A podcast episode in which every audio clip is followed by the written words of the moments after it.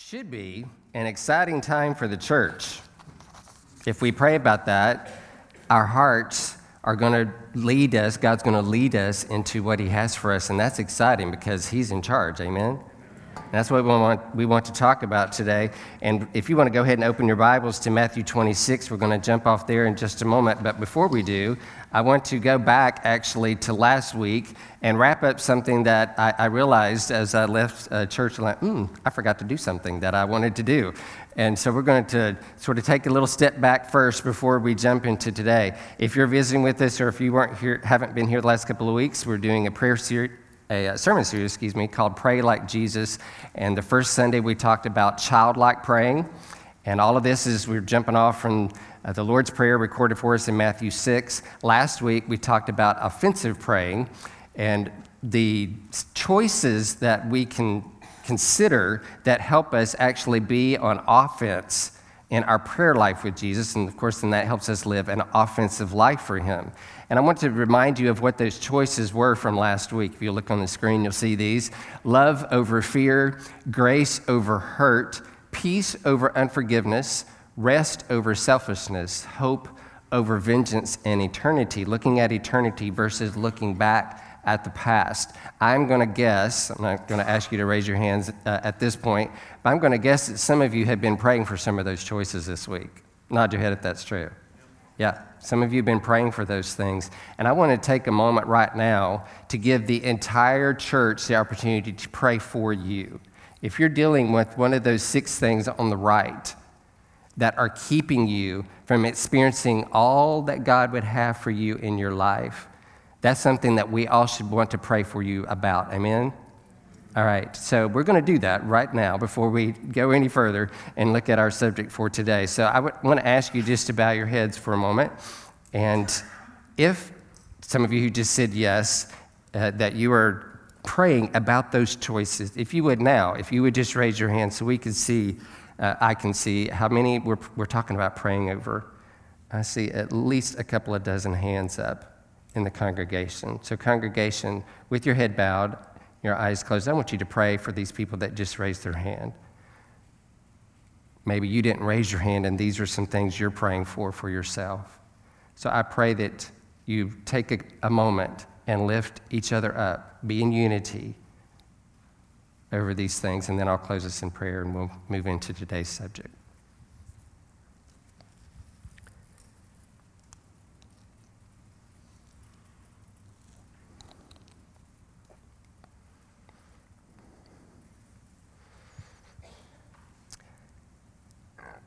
Lord, you told us to pray to not lead us into temptation, to deliver us from the evil one.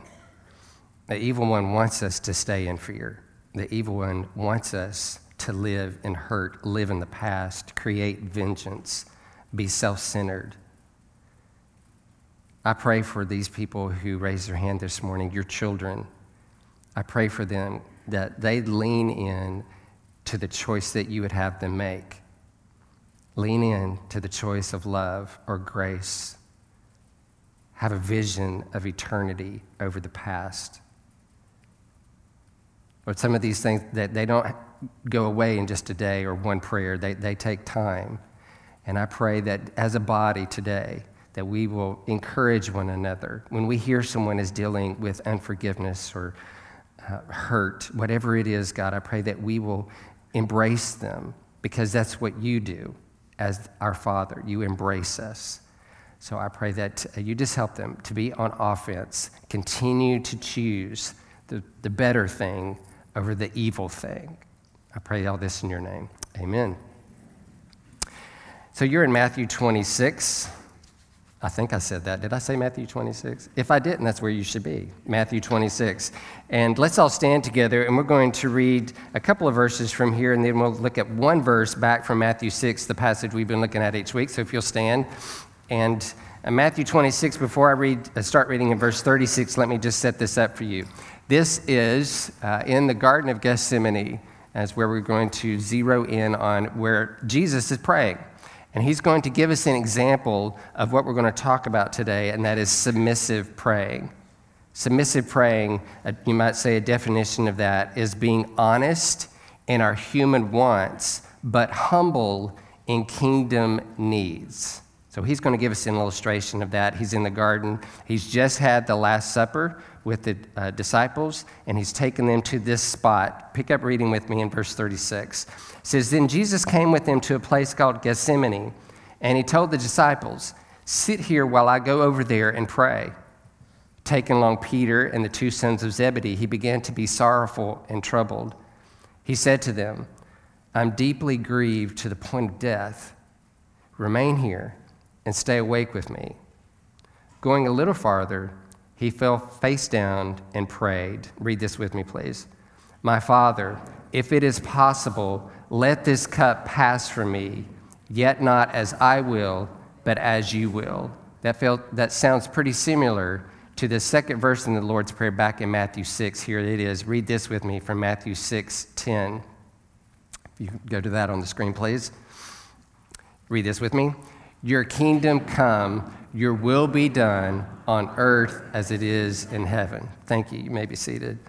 Both of those prayers, one of those, Jesus is, it's like a teaching moment. What we just read, your kingdom come, your will be done on earth as it's in heaven, was a teaching moment.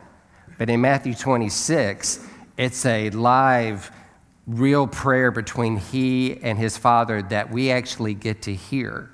We don't get to hear a lot of those in the scriptures where he is talking to his father. This is one of those times where he's illustrating humanly as a man what I want is this, but I'm willing to let you do what you need to have done. So I'll come back to that definition of submission and submissive praying being honest in human wants, but humble in kingdom needs. Here's a definition of humility that I think is helpful to us. Humility is willing to see where you are wrong in order to experience God's power. Willing to see where you are wrong in order to experience God's power. Now, let me clarify something. Jesus wasn't wrong in, in his praying, right? He's just being honest. He wasn't wrong. And a lot of times, I think if we can grab a hold of the truth, as human beings, we, don't, we can't see everything. We can't understand everything. Why? Because our, our minds are limited. We can only see what we see right here. We can only stand, understand what we, what we can observe. And when we're praying to God, we're praying to someone who sees all of it. Yes? So, and of course, Jesus is the illustration because he was God and man. That's a whole different animal over there. Eh, but for us, we are limited into what we can understand. And so sometimes, ignorantly, we're praying wrongly. We just don't know it. Amen. Yeah? But that doesn't mean we, couldn't, we shouldn't keep praying and be honest in our human wants, but willing to say, This is what I want. But if you want something better, if you have something that will show your power more strongly to me and everyone around me, that's what I'm after. That is submissive praying. Look at this definition and, and, statement about prayer, again from the book Papa Prayer by Larry Crabb that I've been referencing. He says this Prayer has more to do with God speaking to me and my learning to be the listener. It's a dance where He leads. That's interesting. Often in our prayer life, I, I, everyone in the room has, if we're honest, will if we were to like do the ratio, how much in my praying am I talking and how much am I listening? Mostly it's going to weigh over here, right? Yes. Looking at that definition, prayer has more to do with God speaking to me and my learning to be the listener. It's a dance where He's in charge. So, in the conversation, what it, the illustration of Jesus being in the garden, He's fully, fully allowing his father to be in charge, to be in the lead. And this is what we want to talk about today. How do we do that? How can we pursue praying like Jesus as submissively as he did? How can we do that? So, three thoughts here. Here's the first one Seek his glory. As we go through each one of these, I'm going to lead us to look at a particular character in Scripture and how either they did that pretty well or maybe they, they struggled with that. So, first thought how do we pray submissively? We seek His glory, not our glory, not what we would want. And I'm going to go back to one of these guys that was in Matthew 26 with Jesus, and this guy's Peter. I don't know what you thought about Peter, what you've thought about Peter over the years. He's one of those characters in the Bible that we get a lot of information about him and his personality by how he interacts with people and uh, with Jesus. One of those spaces is in Matthew 16. I want you to see this, these couple of verses. In Matthew 16, it's the passage where Jesus, uh, around verse 10 or so, he, start, he asked them, who, do, who does everyone around me say that I am? Remember that dialogue that he has with the disciples? Who, who do people say I am? And Peter's the one who speaks up and says, You're the Messiah. And Jesus goes on to tell him how you know, he's blessing him because of that statement. Then you follow along with me in verse 21, and let's see what else follows that conversation. Verse 21 of Matthew 16. From then on, Jesus began to point out to his disciples that it was necessary for him to go to Jerusalem and suffer many things from the elders, chief priests, and scribes, be killed and be raised the third day. He's just, for one of the first times, told them what's going to happen. Verse 22 says this Peter took him aside and began to rebuke him. Excuse me? Peter took the Messiah aside and began to rebuke him. Oh, no, Lord, this will never happen to you. And here's Jesus' response. See it, verse 23? Jesus turned and told Peter, Get behind me, Satan. And he's serious. You are a hindrance to me because you're not thinking about God's concerns, but human concerns. Was Peter wrong in his limited knowledge? I don't know that we can really say Peter was wrong. What he didn't understand was what he wanted was not necessarily what he needed. Look at this statement on your sheet. Peter wanted Jesus to be safe, but he needed him to be sacrificed.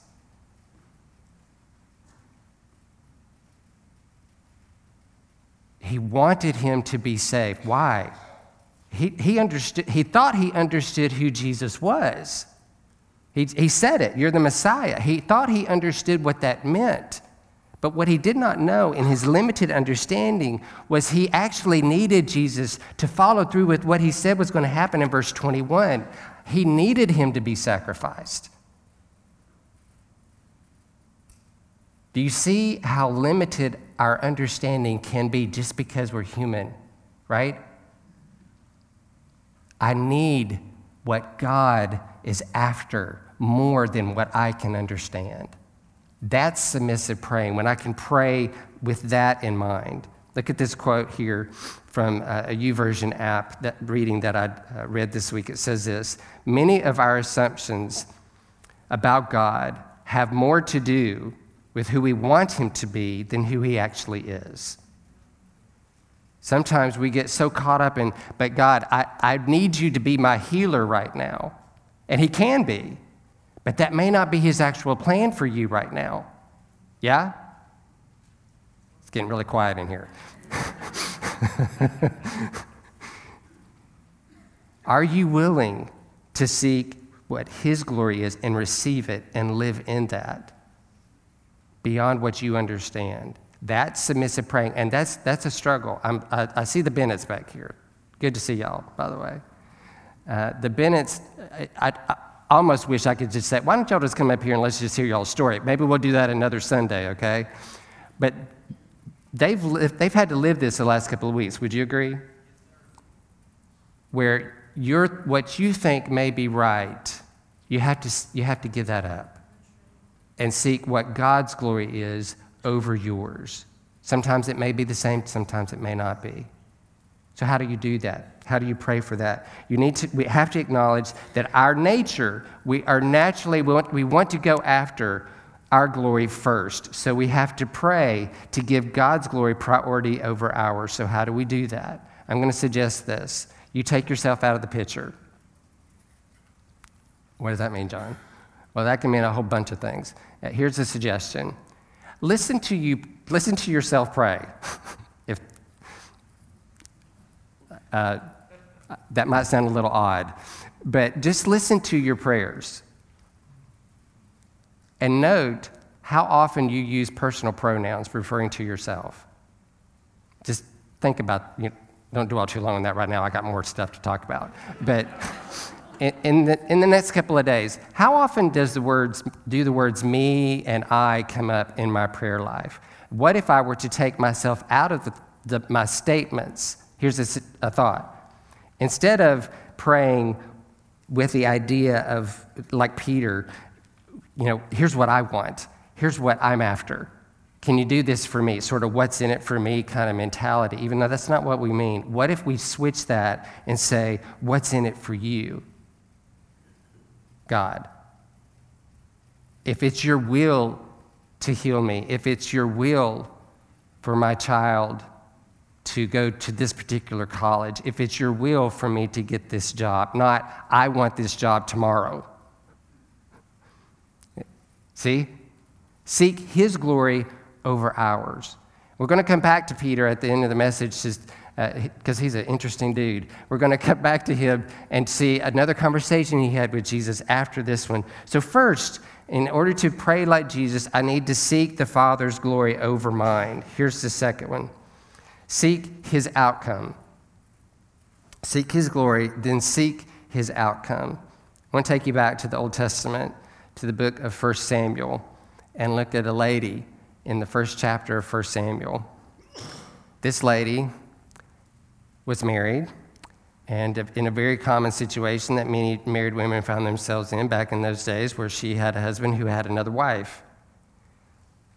Her name was Hannah. Hannah did not have children. The other wife had a lot of children and didn't mind telling Hannah how wonderful it was and sort of rubbing it in her face. And in the customs of that day, that was, that was very looked down upon, that a woman did, was not able to have children. So Hannah goes to the temple and pours her heart out and is, has an excellent illustration of a submissive prayer. It's recorded in verse 11 of 1 Samuel 1. I'll read this for you. Here's what she, how she prays. Making a vow, she pleaded, Lord of armies, if you will take notice of your servant's affliction, remember and not forgive me, and give your servant a son, I will give him to the Lord all the days of his life, and his hair will never be cut. She's making a very specific vow to God. She's seeking his outcome. Why do I say that? Because think back, those of you who are younger on this side of the room, there's a mix over here, but those of you who are younger on this side, who have uh, not even close to being married and you have no kids, all right? You have a vision in your mind as a young person of what your family life is going to be like in the future. You're going to get married, you're going to have kids. Don't you think Hannah probably had that vision? Yeah. In order to be whole, in order to be seen as a, a full woman who's blessed by God.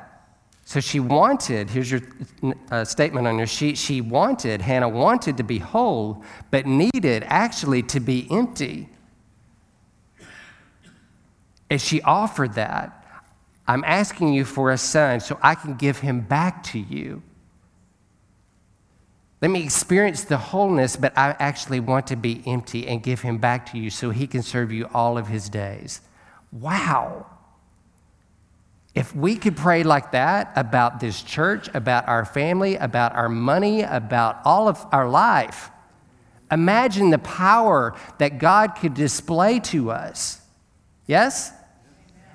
Like, I, I, I want to be whole, and I know that you actually desire that for me as well. But in reality, I want to be empty so you are seen, not me, not my child, so that you are seen.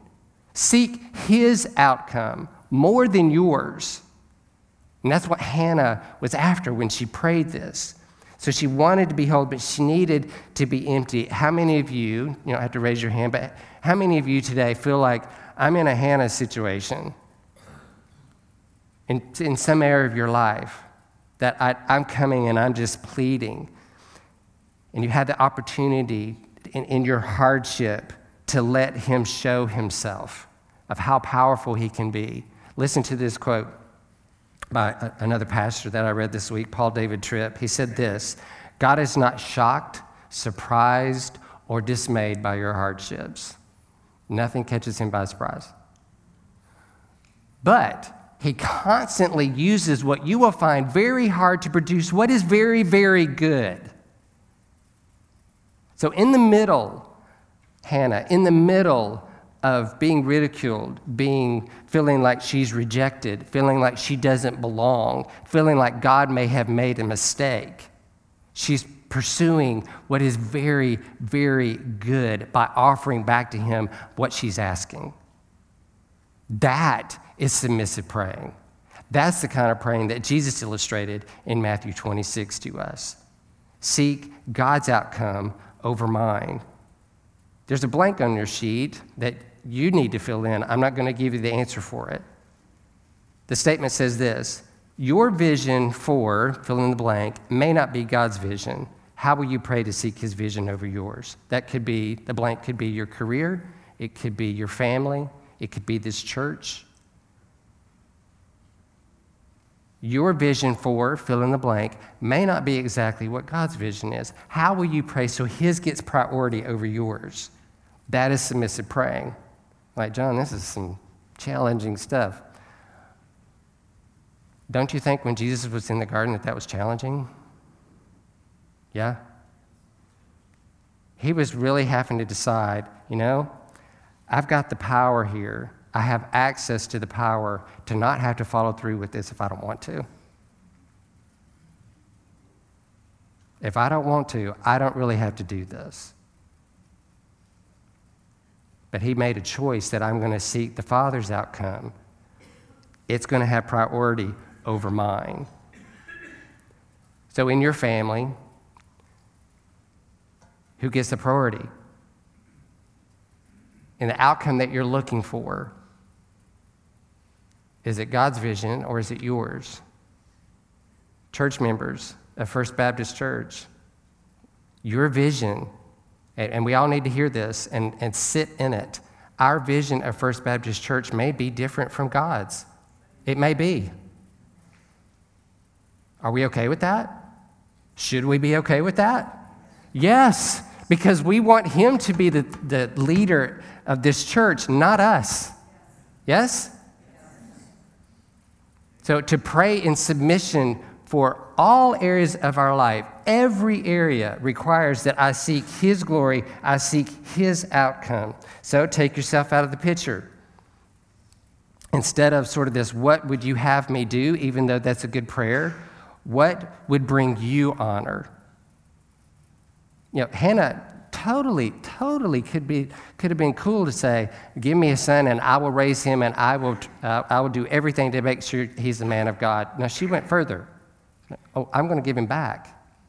What would give you honor? And you study the life of Samuel in the Old Testament, he's one of the strongest leaders that the children of Israel had. Why?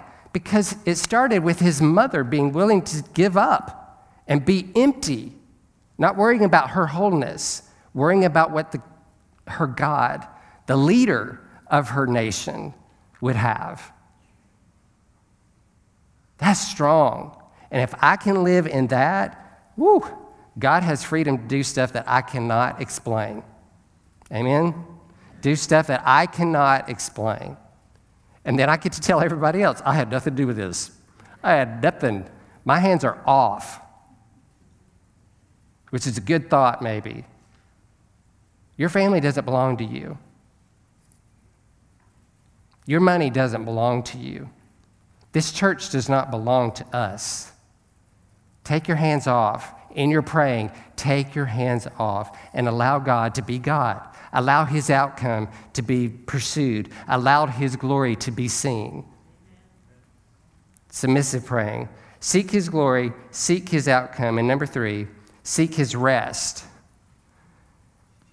So I'm going to make another little, it's really quiet, so let me get a drink before I go on.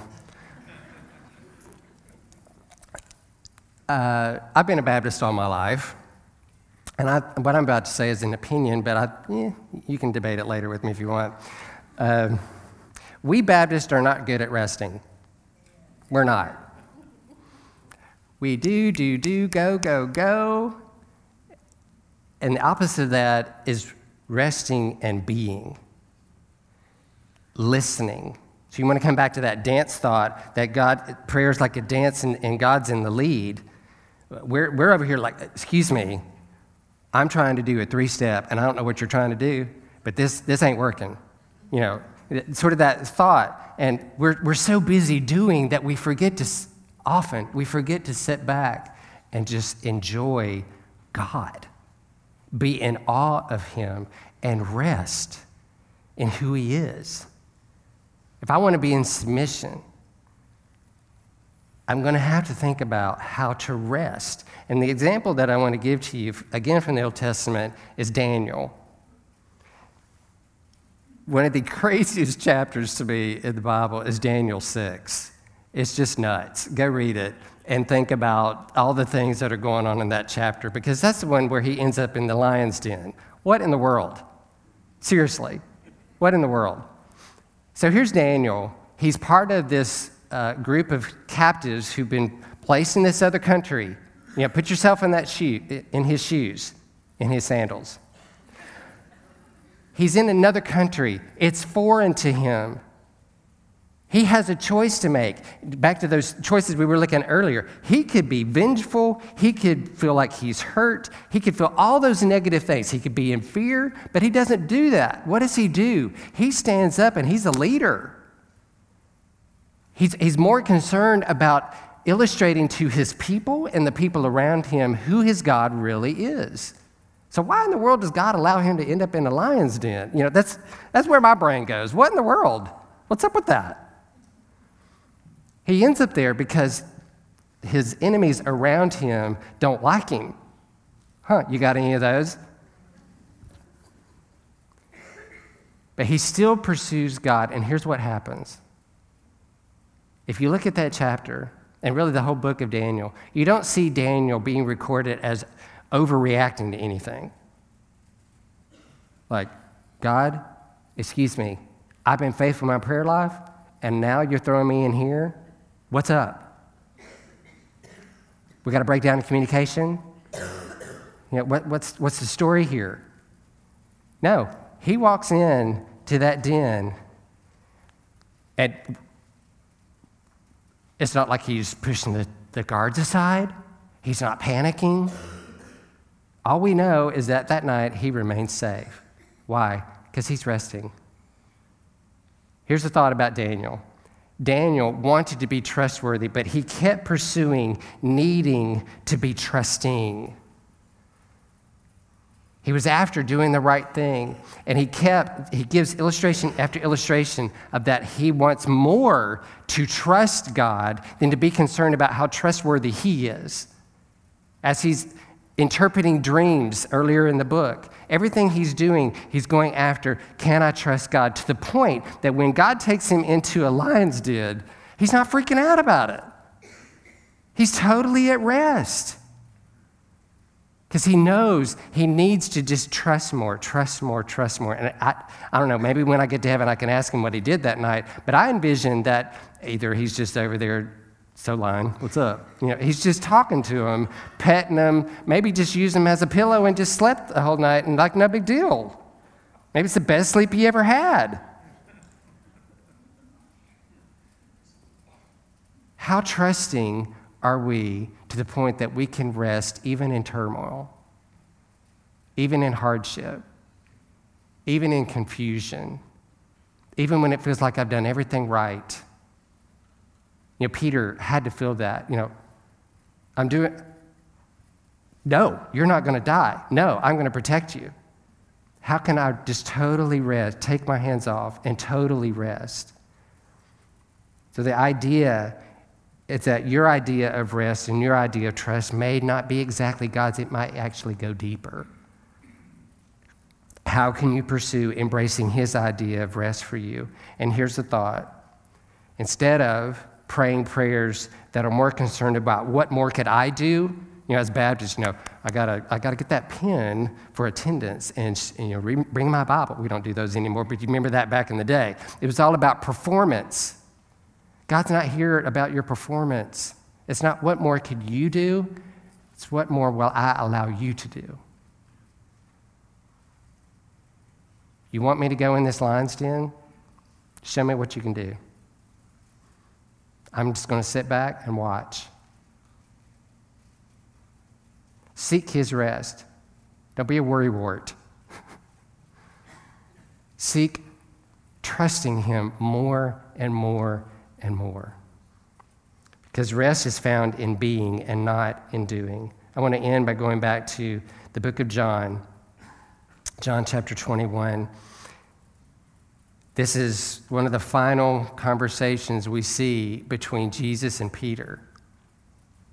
We started looking in, at the Garden of Gethsemane and Jesus' prayer there, and Peter was there, and Peter didn't pay attention and fell asleep, and then Peter denies Jesus, and you know all, all these constant illustrations that Peter, although he verbally said, "You are the Messiah," he didn't quite understand all of it yet. How could he? Let's be fair. How could he? Right?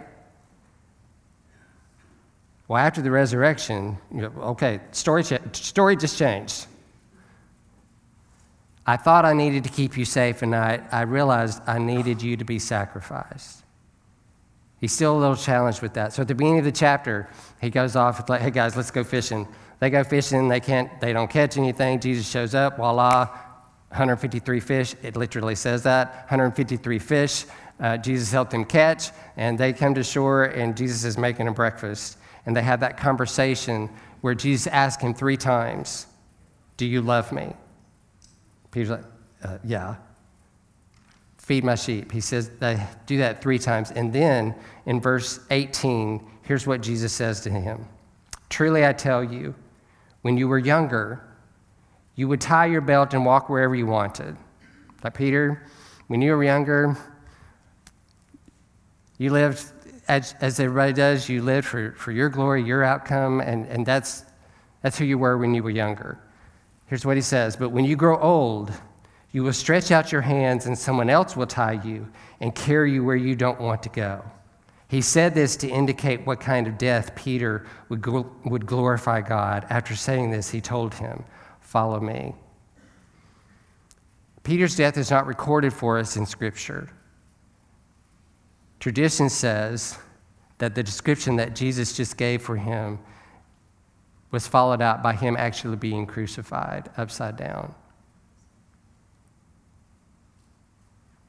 After Jesus left him, it's as if this statement to him became a switch in his head. I'm going to be more about the Messiah's glory than mine. I'm going to be more about the outcome he's after than mine, to the point that I'm, willing to go to prison. We see that recorded in Acts. I'm willing to go to prison. I'm willing to do anything for him, to the point that I'm going to die for him. What is God calling First Baptist Church to be willing to do, to be submitted to? What is He calling you as a church member, as a father, as a business leader? As a college student? What is God calling you to do? Maybe I should reword that. How is He calling you to rest? To where you can say, Here's my human need, but I want your kingdom's will. And His response is, Follow me. Just follow me. That's the opportunity we all have on a daily basis as we engage with our neighbors, our coworkers, our family members. How are we illustrating to them, I live submissively to my Father? How can you pray this week that takes you deeper into a submissive relationship with your Heavenly Father?